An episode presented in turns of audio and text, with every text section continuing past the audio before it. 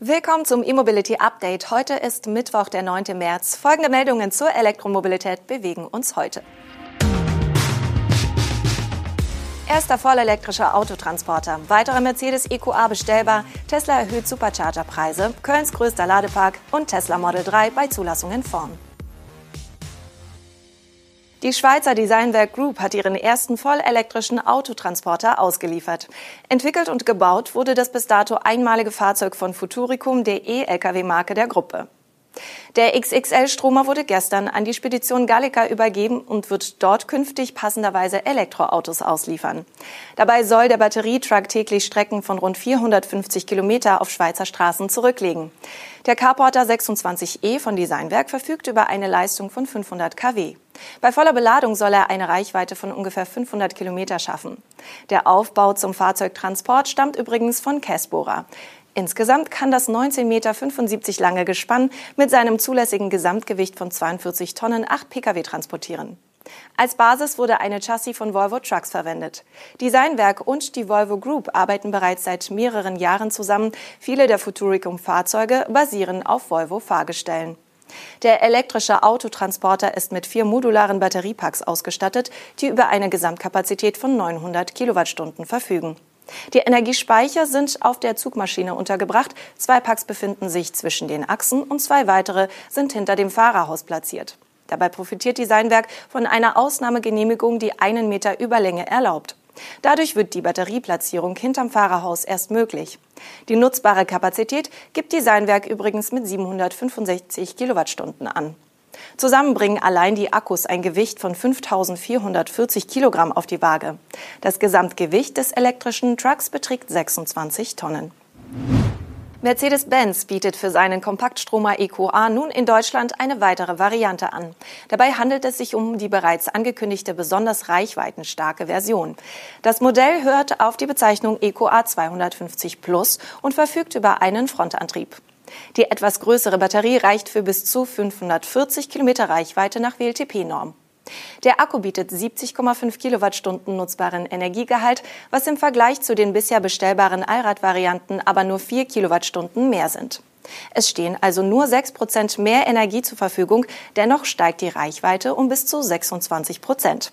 Möglich macht das ein niedrigerer Stromverbrauch.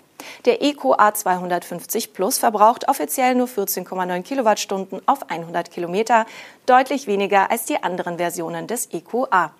Ein niedrigerer Stromverbrauch wirkt sich natürlich positiv auf die Reichweite aus. Beim Antrieb nutzt der EcoA 250 Plus den 140 kW starken Frontmotor des bekannten EcoA 250. Die Höchstgeschwindigkeit liegt bei 160 kmh. Die Beschleunigung aus dem Stand auf Tempo 100 dauert 9,1 Sekunden. In der Preisliste steht der neue EcoA 250 Plus mit einem Basispreis von rund 56.000 Euro vor Abzug des Umweltbonus. Damit ist die reichweitenstarke Variante rund 8.500 Euro teurer als der EcoA mit der etwas kleineren Batterie. Eine Besonderheit gibt es. Ausstattungsmerkmale, die Einfluss auf den Verbrauch haben, sind weder in der Preisliste noch im Konfigurator zu finden. So können Kunden zwar die Lackfarbe wählen oder dunkel getöntes Glas bei den hinteren Scheiben bestellen, aber keine größeren Felgen oder etwa das AMG-Paket, welches die Aerodynamik beeinflusst. Tesla hat in Europa offenbar erneut die Supercharger-Preise erhöht. In Deutschland stieg der Kilowattstundenpreis Beobachtern zufolge von zuletzt 45 Cent auf 48 Cent. In Österreich kletterte der Preis von 36 Cent auf 41 Cent pro Kilowattstunde, in den Niederlanden sogar von 27 auf 37 Cent.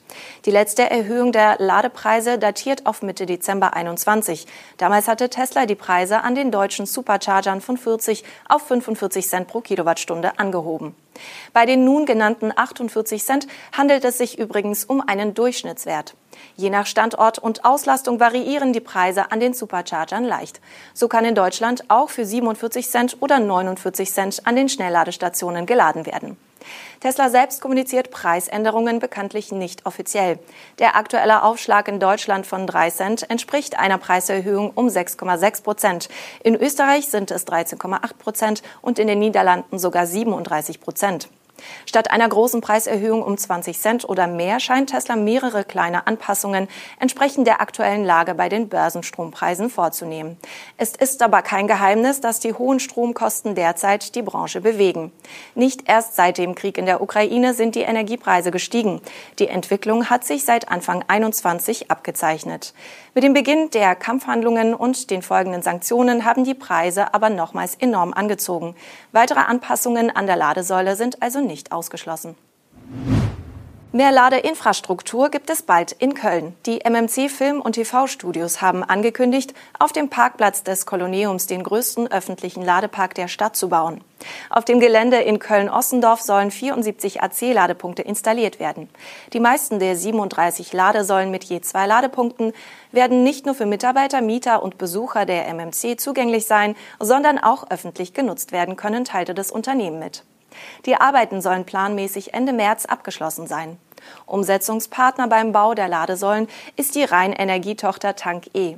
Nähere Angaben zu den Ladesäulen macht MMC nicht. Auf den Bildern sind aber ausschließlich AC-Ladepunkte zu sehen.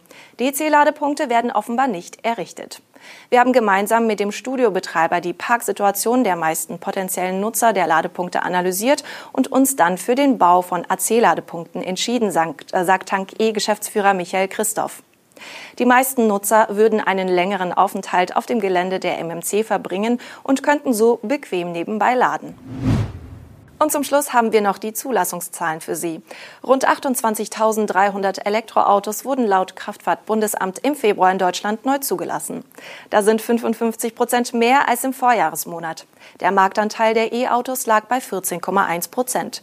Hinzu kamen knapp 21.600 Plug-in-Hybride mit einem Marktanteil von knapp 11 Prozent. In Summe hatten im Februar knapp 49.900 Neuwagen einen Ladestecker, also ein Viertel aller neuen Autos. Bei den Elektromodellen konnte sich Tesla einmal mehr die Zulassungskrone aufsetzen. Mit 3690 Model 3 und 2254 Neuzulassungen des Model Y gingen die Spitzenplätze an die Amerikaner.